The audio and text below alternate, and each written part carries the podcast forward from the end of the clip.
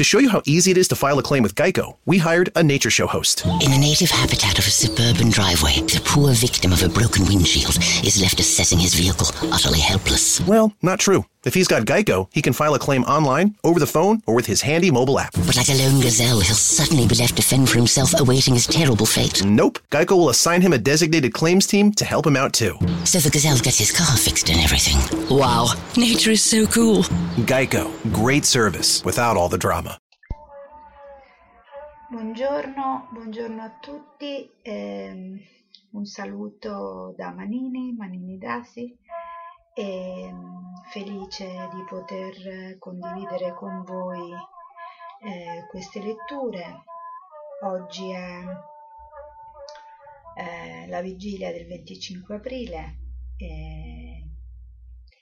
domani sarà la giornata della liberazione dal nazifascismo in Italia è una festa per me molto importante. E ehm, vorrei intanto eh, riprendere le letture.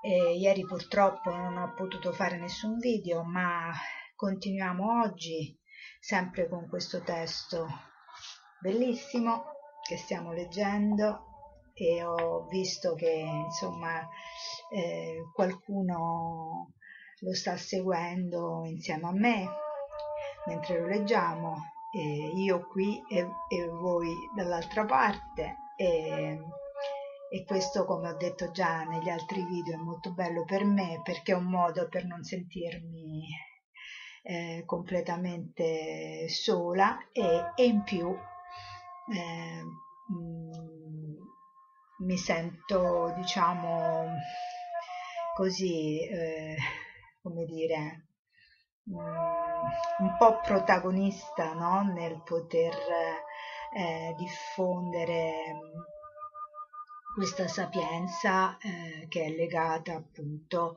uh, alla realizzazione spirituale di ognuno di noi e, mm, e attraverso appunto queste letture.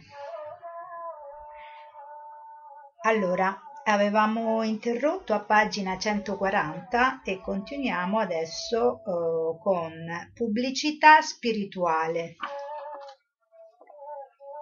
E molti dei samaritani di quella città credettero in lui per le parole della donna che testimoniava.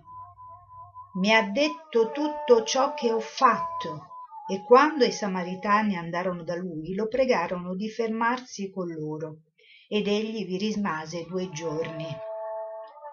E molti di più credettero per la sua parola e dicevano alla donna adesso non crediamo più per la tua parola ma perché lo abbiamo sentito noi stessi e sappiamo che questi è veramente il salvatore del mondo Giovanni capitolo 4 dal versetto 39 al 42. Questo passo mostra il modo in cui un profeta, la spiegazione di Yogananda, come eh, allora questo passo mostra il modo in cui un profeta come Gesù Cristo divenne famoso alle folle L'unico vero modo in cui un santo deve essere conosciuto è attraverso la testimonianza che viene dalle labbra degli studenti beneficiati. Molte persone credettero in Gesù grazie alla testimonianza della Samaritana. Le oneste e sincere testimonianze degli studenti riguardo alle reali qualità del Maestro non saranno d'alcun beneficio spirituale a quest'ultimo, ma gli permettono di essere conosciuto affinché, con il potere della sua saggezza, possa servire il popolo, se egli vuole servire e se i bisognosi spirituali vogliono ricevere il suo aiuto. Un fiore non ha bisogno di pubblicità, eppure della sua fragranza provata da pochi, si può informare coloro che non hanno fatto esperienza della sua dolcezza. Il fiore profumato di un uomo spirituale nascosto in una grotta che gode egoisticamente Dio da solo, è destinato a fiorire e a morire inosservato, senza aver beneficiato gli altri con la consolazione della saggezza acquisita. Le anime spirituali coscientemente sviluppate, non importa quanto amino la solitudine, non agiscono mai come l'insensibile bel fiore che muore in un recesso sconosciuto, senza rendere felice nessuno con la sua dolcezza. I grandi santi che provano la gioia inebriante del contatto di Dio amano sempre condividere la loro felicità divina con gli altri e dimostrare alle anime degne i loro poteri di guarigione spirituale. Questo serve a un doppio scopo. Le anime degne vengono beneficiate e quando stanno meglio parlano sinceramente dell'abilità del maestro di servire e curare. Il maestro deve farsi pubblicità con l'esempio e non semplicemente con le parole. Eppure sia con l'esempio che con le parole Se è giusto fare la pubblicità alla gomma da masticare, è molto meglio pubblicizzare la vera saggezza e i buoni pensieri che le persone possono masticare mentalmente, assimilandoli per il loro maggior nutrimento spirituale. È soltanto da deplorare quando gli insegnanti commerciali che non praticano quello che predicano cercano di impartire agli altri la loro conoscenza, pubblicizzandola fieramente con un solo fine in vista, quello di fare i soldi. Diffondere il falso è dannoso, mentre attirare l'attenzione delle persone sull'utile e benefica verità spirituale o su un buon maestro è ammirevole. Anche un fiore si fa conoscere con il suo profumo invitando le persone ad avvicinarsi e a bagnarsi nella fonte della sua dolcezza. Allo stesso modo un uomo spirituale attira a sé le anime sincere con il profumo delle sue qualità la samaritana parlò del potere telepatico di gesù che le fu dimostrato non per soddisfare la sua curiosità ma per sollevarla dalla trappola dell'errore. Un maestro spirituale d'alto grado dimostra il potere della mente solo per glorificare dio e non se stesso egli non volge l'attenzione dei suoi studenti verso il desiderio illusorio di fare i miracoli ma soltanto verso dio. Nel piantare il seme della saggezza divina in un'anima un maestro viene interamente diretto da dio. Se dovrà attirare lo studente verso la verità con la dimostrazione di un miracolo o con il puro potere magnetico dell'esclusiva devozione a Dio. Gli insegnanti che mostrano i miracoli senza consultare Dio generalmente amano pubblicizzare il loro piccolo potere e così abbandonano la concentrazione sul miracolo più grande di tutti i miracoli, Dio mosso dalla volontà divina cercò, eh, gesù cercò di sollevare la donna di samaria con la dimostrazione di un miracolo. Molte persone sono attratte verso un maestro dalla testimonianza degli studenti beneficiati ma ci sono altri che hanno la percezione sottile di riconoscere e credere in un maestro sintonizzandosi con le vibrazioni spirituali che emanano da lui. Ci furono altri che credettero in gesù non per la testimonianza della samaritana ma dopo aver ascoltato e aver percepito internamente le sue vibrazioni spirituali. È giusto credere nella testimonianza di uno studente circa un maestro o una verità ma per i veri aspiranti è meglio soddisfare i propri cuori, mettendo alla prova la verità o contattando il maestro, basando così le proprie convinzioni sulle fondamenta indistruttibili della saggezza e non sulle basi tremolanti del dubbio che ci attanaglia. Telepatia. Molti potrebbero chiedersi come faceva Gesù a conoscere la vita della Samaritana. Lesse Gesù i pensieri della donna, della sua mente subcosciente, cosciente o supercosciente.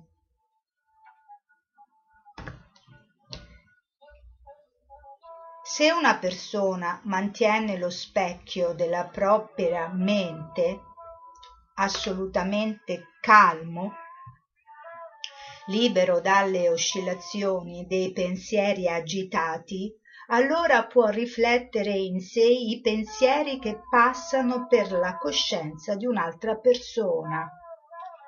Questo è possibile soltanto quando uno è versato nell'arte di rimanere senza pensare tutto il tempo che vuole. Ottenuto questo allora, sulla lastra vergine e non esposta dalla sua mente, egli può fotografare qualsiasi pensiero presente nella mente cosciente di un altro individuo. Conoscere il pensiero sepolto e subcosciente delle esperienze altrui richiede un potere mentale più grande. Di solito i pensieri subcoscienti non rimangono nella mente cosciente, ma vengono nascosti dietro le sue porte. Proiettando coscientemente la propria mente subcosciente nella mente subcosciente di un'altra persona, uno può conoscere il resoconto di esperienze e pensiero ivi nascoste. È possibile fare ciò quando, concentrandosi, uno riesce ad andare nella propria mente subcosciente e sentire le esperienze ivi celate senza venir disturbato dai pensieri della mente cosciente. Nel terzo modo, ancora più grande, il maestro che ha il controllo dell'onniveggente occhio della concentrazione profonda può trasferire la sua coscienza nella regione più profonda delle beatitudini della mente supercosciente la mente supercosciente si nasconde dietro l'agitazione della vita cosciente e l'immaginario stato di sogno della vita subcosciente e sa tutto non per mezzo della ragione o della percezione dei sensi, ma grazie al diretto potere onnisciente dell'intuizione che ci viene da Dio. Questo potere intuitivo può essere sviluppato imparando i metodi graduali dell'autorealizzazione e con la meditazione profonda.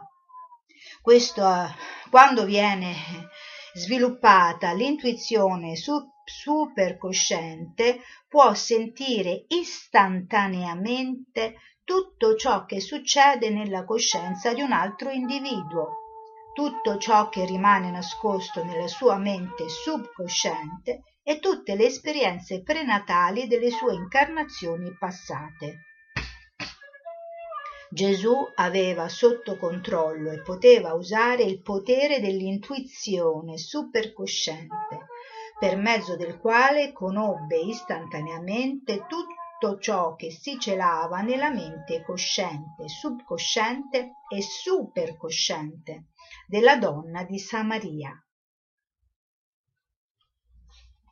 Guarigione del figlio dell'ufficiale di Cafarnao. Quindi, dopo due giorni, partì di là e andò in Galilea e insegnava nelle loro sinagoghe, glorificato da tutti. Così Gesù andò di nuovo a Cana di Galilea dove aveva cambiato l'acqua in vino. E c'era un ufficiale, un ufficiale del re, il cui figlio era malato a Cafarno. Quando sentì che Gesù era venuto dalla Giudea in Galilea, questi andò da lui e lo pregò di scendere a guarire suo figlio, che era in punto di morte. Allora Gesù gli disse, se non vedete segni e prodigi, e prodigi voi non credete. L'ufficiale gli disse, Signore, vieni prima che il mio bambino muoia. Gesù gli disse, va, tuo figlio vive. E l'uomo credette alla parola che Gesù gli aveva detto e partì. E mentre stava scendendo gli vennero incontro i servi e gli dissero, tuo figlio vive. Allora si informò a che ora avesse cominciato a star meglio ed egli gli risposero Ieri, all'ora settima, la febbre lo ha lasciato. Il padre riconobbe che fu proprio alla stessa ora in cui Gesù gli aveva detto tuo figlio vive e credette in lui con tutta la sua famiglia.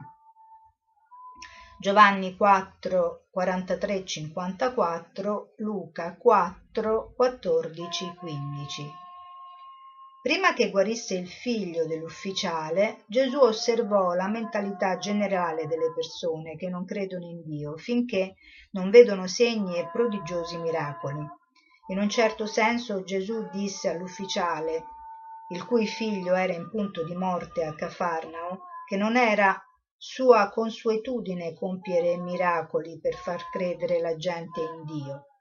Gesù preferiva le persone che amano Dio spontaneamente e come risultato dell'innata discriminazione, anziché quelle che erano spinte a credere in Dio a motivo del riverente timore e della paura che provavano quando si manifestavano i miracoli. Inoltre, in altre parole, l'onnipotente Dio preferisce che i suoi figli usino la ragione e il libero arbitrio per amarlo e non che siano spinti ad amarlo dalla forza dei suoi poteri miracolosi. Gesù voleva che il nobile Cafarnao credesse in lui senza attuare la guarigione miracolosa del figlio.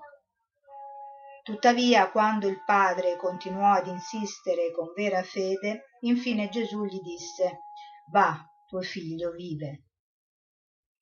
Dopo di ciò l'ufficiale credette, o piuttosto sentì il vibrante potere curativo di Gesù, e andò a casa.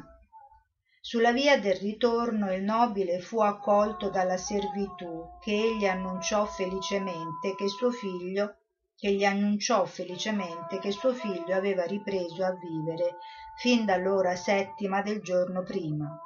Nelle guarigioni in cui il malato è assente, la parola curativa deve essere pronunciata dal guaritore.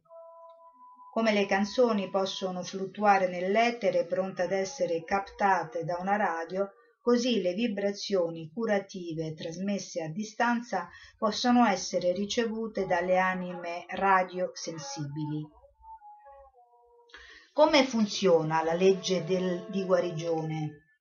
In questa guarigione bisogna ricordare che il figlio dell'ufficiale fu guarito subito, subito dopo che Gesù parlò cioè non appena Gesù si mise in movimento nell'etere la forza curativa impregnata di volontà della sua anima.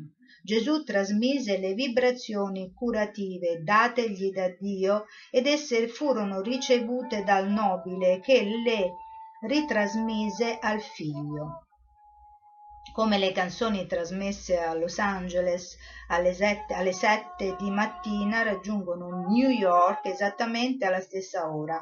Questo accade perché il suono viene condotto nell'etere dagli infinitamente veloci e omnipresenti elettroni.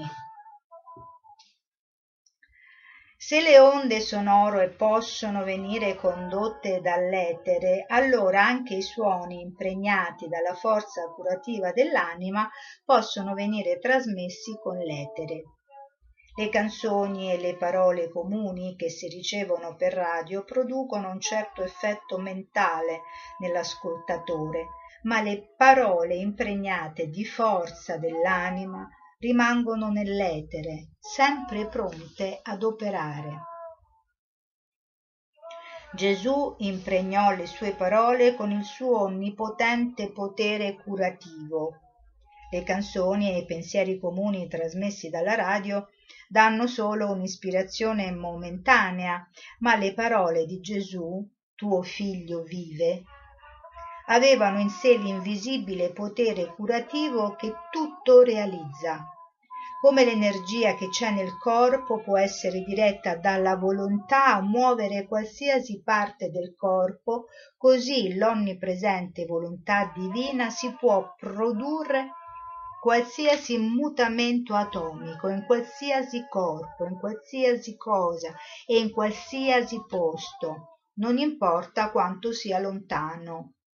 Dio ebbe un motivo per creare il cosmo, quindi volle e ci fu la luce o energia, quindi volle che la luce diventasse carne e terra. Per questo l'universo, essendo un prodotto della mente divina, può essere cambiato dalla mente divina in qualsiasi momento. Sebbene abbia dimensioni, la materia non è differente dal pensiero, poiché gli oggetti materiali non sono altro che pensieri solidificati di Dio. Perciò il corpo e la vita in esso sono sogni prodotti dalla volontà e dal pensiero di Dio. Il cosmo di sogno, con la terra e gli esseri che vi che ci vivono sono sostenuti dal pensiero concentrato di Dio se egli dovesse dissolvere il suo sogno, l'universo con tutte le sue cose che contiene si dissolverebbe come un sogno. Se il cosmo è fatto del pensiero solidificato di Dio, allora anche il corpo umano è fatto e sostenuto dallo stesso pensiero divino. Perciò il pensiero di Dio, essendo il creatore del corpo pensiero, può apportare in esso dei mutamenti servendosi del potere della volontà divina.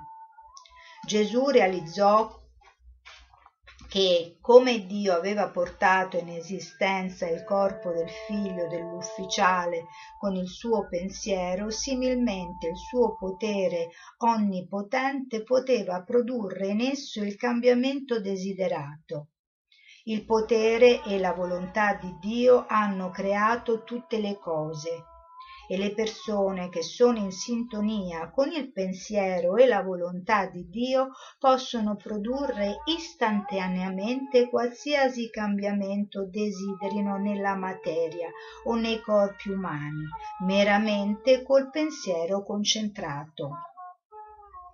Il nobile pensava che suo figlio fosse malato, ma Gesù pensava differentemente e così il figlio guarì. Gesù riuscì a sostituire nel figlio del nobile il sogno della malattia con un sogno di salute, poiché sapeva che tutto il cosmo era intessuto di sogni.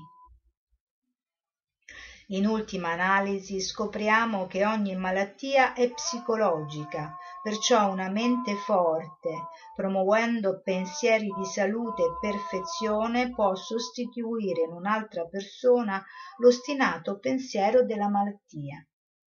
Molte persone non riescono a guarirsi perché i loro pensieri sono avvelenati dall'abitudine di pensare alla malattia cronica è strano che le persone che stanno sempre bene sembrino non pensar mai che possono ammalarsi ma se dopo aver goduto cinquant'anni di buona salute capita loro d'ammalarsi senza riuscire a mantenersi in salute per tre mesi allora credono che non potranno più ritornare a star bene.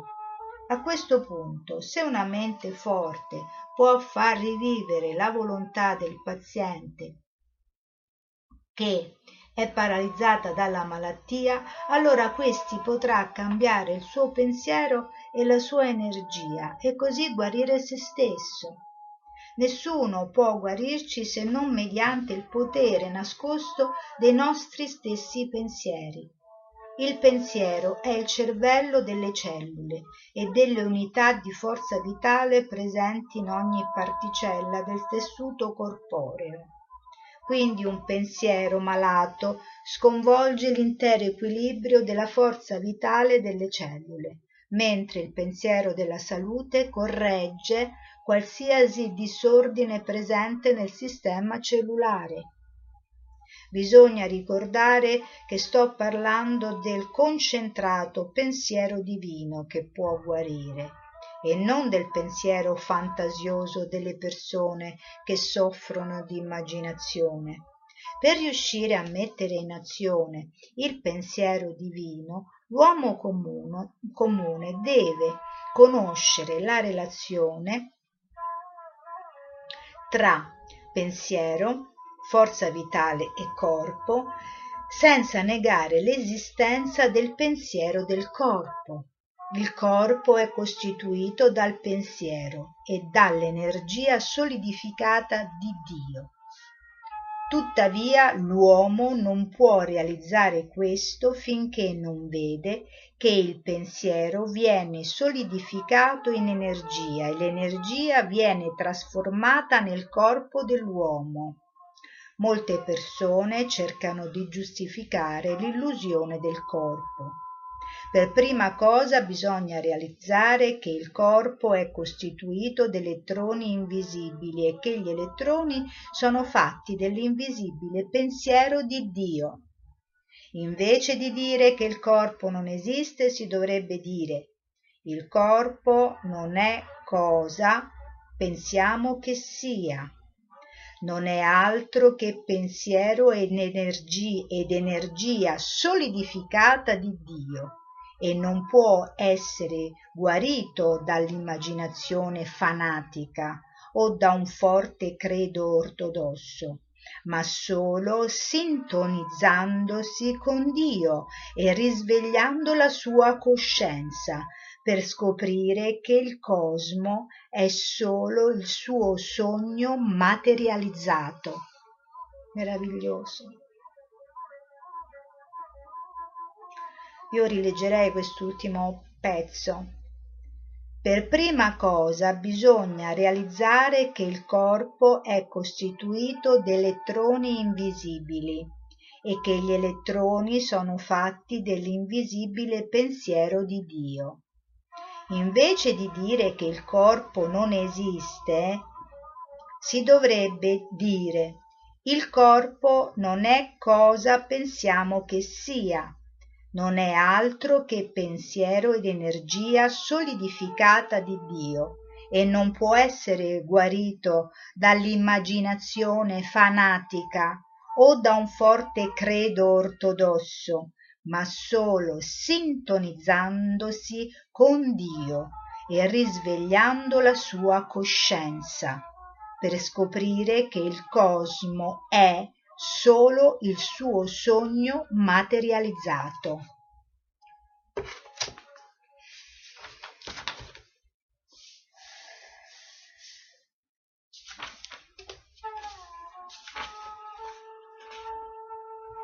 Adesso leggiamo quest'altro paragrafo molto importante dove Yogananda spiega l'annuncio del regno di Dio. Quando poi seppe che Giovanni era stato arrestato, Gesù si ritirò in Galilea e lasciata Nazareth andò ad abitare a Cafarnao che si trova in riva al mare nel territorio di Zabulon e Neftali, perché si adempisse ciò che era stato annunciato dal profeta Isaia. Terra di Zabulon e terra di Neftali sulla riva del mare al di là del Giordano, Galilea delle genti, il popolo immerso nelle tenebre ha visto una gran luce su quelli che dimoravano nella tenebrosa regione della morte una luce s'è levata. Da allora gesù cominciò a predicare e a dire convertitevi perché il regno dei cieli è vicino. Matteo 4 dal versetto 12 fino al 17 Spiegazione di Yogananda. Quando seppe che Gesù era stato arrestato, Gesù andò in Galilea. Scusate, quando seppe che Giovanni era stato arrestato, Gesù andò in Galilea. Lasciata Nazareth andò a Cafarnao, che si trova in riva al mare al confine tra Zabulon e Neftali affinché si adempisse la profezia del profeta Isaia. I grandi profeti predicono la venuta del grande Messia che di quando in quando vengono mandati sulla terra per alleviare le sofferenze dell'umanità afflitta dall'ignoranza. Noi siamo tutti ignoranti a volte dio predispone molti secoli prima di mandare qualcuno dei suoi santi liberati a convertire la gente della terra. Per questo isaia fu il portavoce attraverso il quale dio proclamò la venuta di giovanni il battista e di gesù matteo 3 3 quando le parole dei profeti si avverano ciò dovrebbe essere per gli increduli una palese testimonianza del piano divino coscientemente iniziato nel mondo. Malgrado il mistero degli eventi e delle cose strane che succedono nel mondo una volta ogni tanto vengono date al mondo definite profezie velate in un linguaggio complesso affinché la gente possa destarsi alla realizzazione della sottile presenza di Dio nel mondo. Gesù conosceva coscientemente l'affermazione del profeta Isaia e fu divinamente guidato ad andare in Galilea a predicare il Vangelo. La gente, che stava nell'oscurità dell'ignoranza, vide la grande luce onnirivelante della saggezza cristica.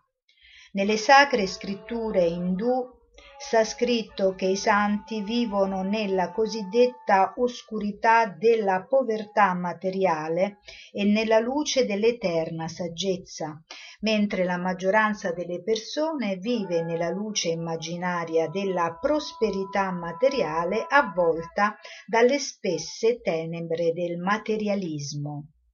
Quindi tenebre significa ignoranza spirituale come i mille anni d'oscurità accumulati in una grotta di montagna vengono scacciati da un fiammifero acceso così le vibrazioni di ignoranza accumulatesi negli anni in una città possono venire cacciate da un santo che porta l'invisibile torcia della saggezza di dio.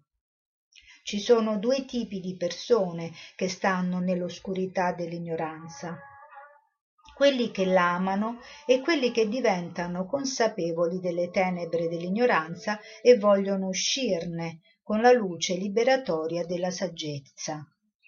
Attraverso la conoscenza e la memoria subconsciente dell'anima quest'ultimo tipo di persone ricordano la loro esperienza con la luce e perciò aborriscono l'abisso della tenebrosa ignoranza in cui sono caduti per le loro stesse cattive azioni. Dunque in Galilea soltanto le persone che realizzarono la loro buia ignoranza e gridarono internamente per avere la luce della saggezza sentirono le grandi vibrazioni di saggezza di Gesù anche coloro che erano radicati nell'ignoranza spirituale e continuavano a passare attraverso i misteriosi cambiamenti mortali della vita furono liberati dalla loro oscurità interiore dalla stessa presenza di Gesù e dalla sua luminosa saggezza.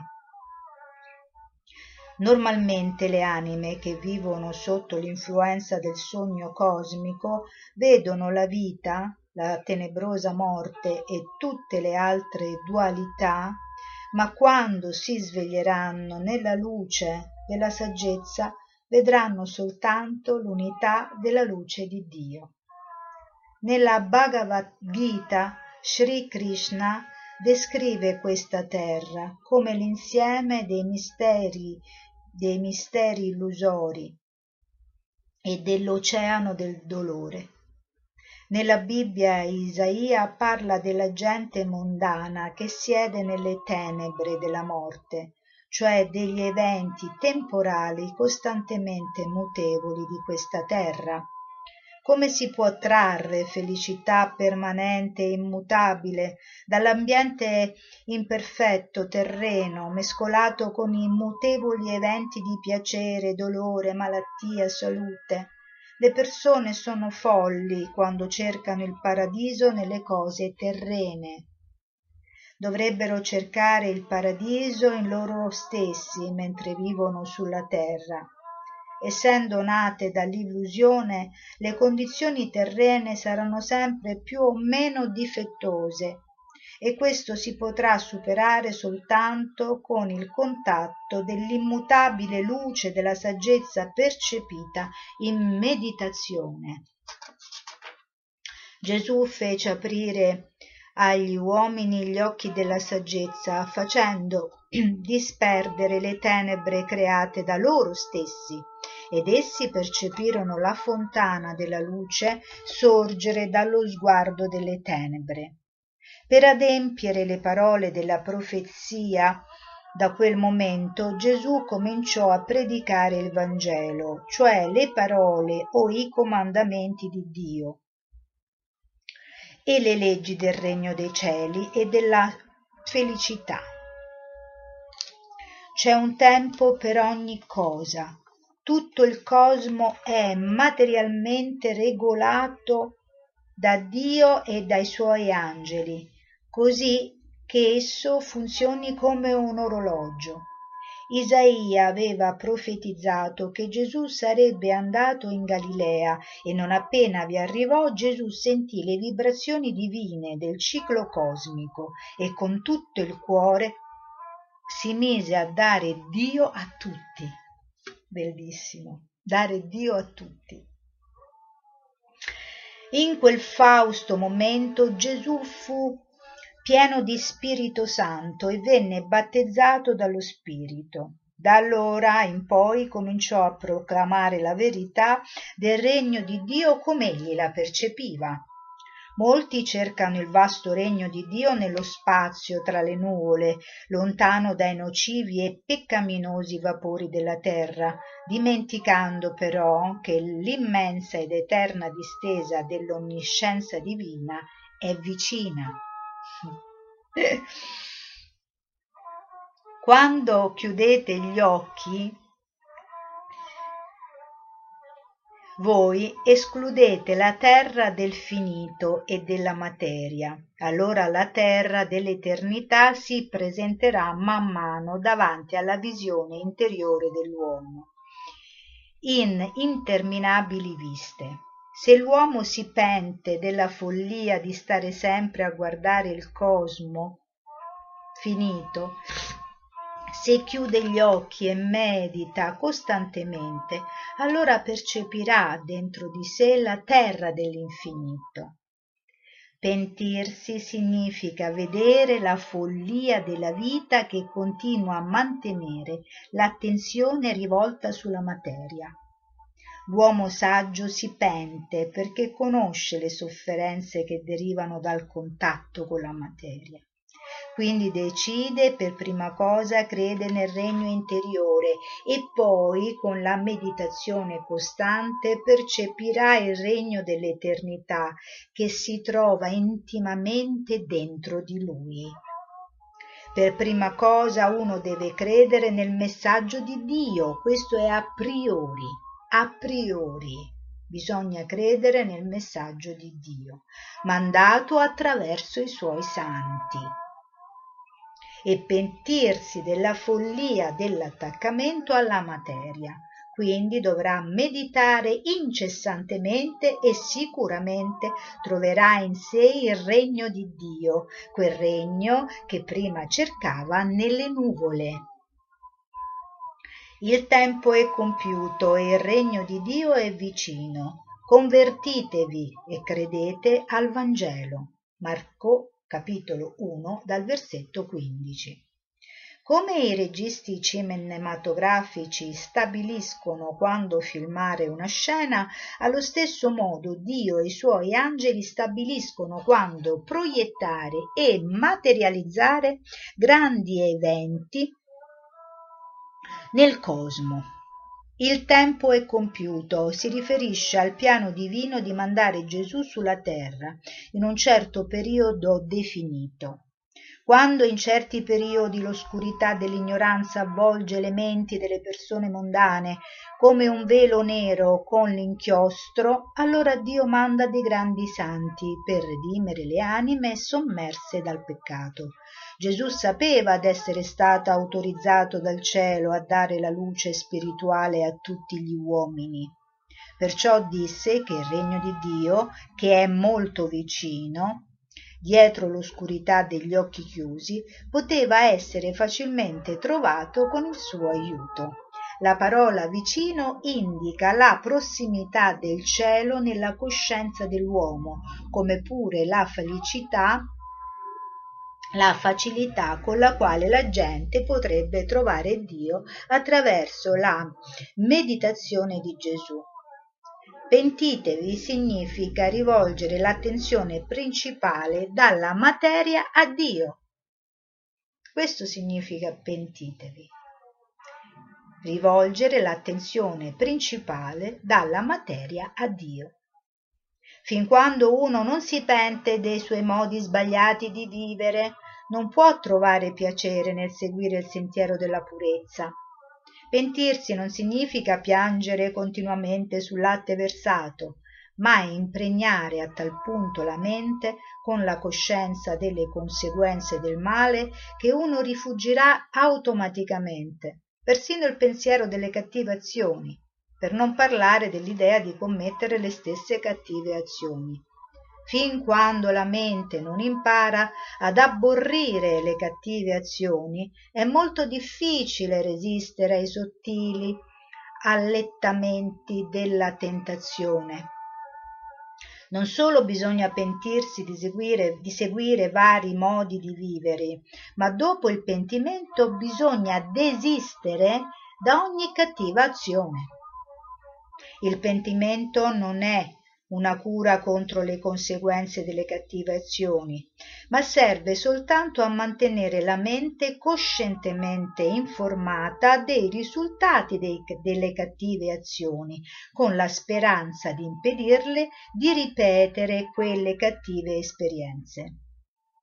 Molte persone, pensando che il pentimento sia una cura contro le cattive abitudini, si pentono dopo ogni cattiva azione, aspettandosi con questo di ricevere il perdono divino per i loro peccati. Gesù esortava la gente dicendo che il tempo di ricevere la gloria divina era facilmente alla loro portata ma essi dovevano prima pentirsi dei loro peccati e non goderli ciecamente come prima. Dopo il pentimento è necessario credere nel Vangelo, cioè nella parola di Dio o nell'affermazione della verità di Dio attraverso l'intuizione del devoto sviluppata dalla meditazione, quindi è un percorso individuale, personale il credere è quella fondamentale attitudine ricettiva della mente che precede l'esperienza necessaria per conoscerla. Se uno rifiuta di credere in una cosa, se prima non la prova, non potrà mai conoscerla se un uomo è assetato e gli viene detto d'appagare la sua sete con l'acqua di un buon pozzo vicino egli deve credere nell'acqua di quel pozzo e deve fare lo sforzo di andarci prima di poter soddisfare la sua sete ma se l'assetato comincia a discutere sulla purezza dell'acqua del pozzo nel momento in cui ne sente parlare non c'è modo di mostrargli la buona qualità dell'acqua di quel pozzo. Perciò gesù sottolinea il fatto che ogni anima che cerchi la verità deve pentirsi della follia di seguire gli insoddisfacenti modi di vivere materiali. E al momento opportuno deve agire e credere non nelle cose immaginarie, ma nelle verità da lui sperimentate per mezzo di Dio. Essere un, un ortodosso che crede ciecamente in qualsiasi dottrina spirituale senza vagliarla con l'esame dell'esperienza rende cristallizzati, si, eh, eh, rende cristallizzati nel dogmatismo il credo non deve essere sprecato nelle false dottrine, ma deve essere dato solo alla verità offerta all'uomo attraverso l'autorità dei santi. Gesù non chiese alla gente di credere in qualsiasi cosa o in qualche falsa dottrina come fanno i falsi profeti, ma chiese alla sua gente d'avere fede solo nella rivelazione divina. Egli li assicurò che se avessero continuato a credere incessantemente e quindi a concentrarsi sul Vangelo, sicuramente alla fine avrebbero fatto l'esperienza della verità rivelata in esso. Ecco, abbiamo finito anche questo paragrafo molto importante e e vi ringrazio tantissimo per, per avermi ascoltato fino a qui e riprenderemo con il prossimo video su, dalla pagina 153. Grazie a tutti. Arrivederci. Time to take this submarine back up. Ugh, but it's tax season up there, Captain. You know, all that stressing over taxes isn't necessary with TaxAct. How did you get. April here to remind you that with TaxAct, you're guaranteed your maximum refund while filing for less. Beats being submerged for another month. Hey, Captain? To your stations. We're headed home. Guess I should probably close that window I opened. What? Kidding. TaxAct. Switch to TaxAct today and start for free. See taxact.com for details.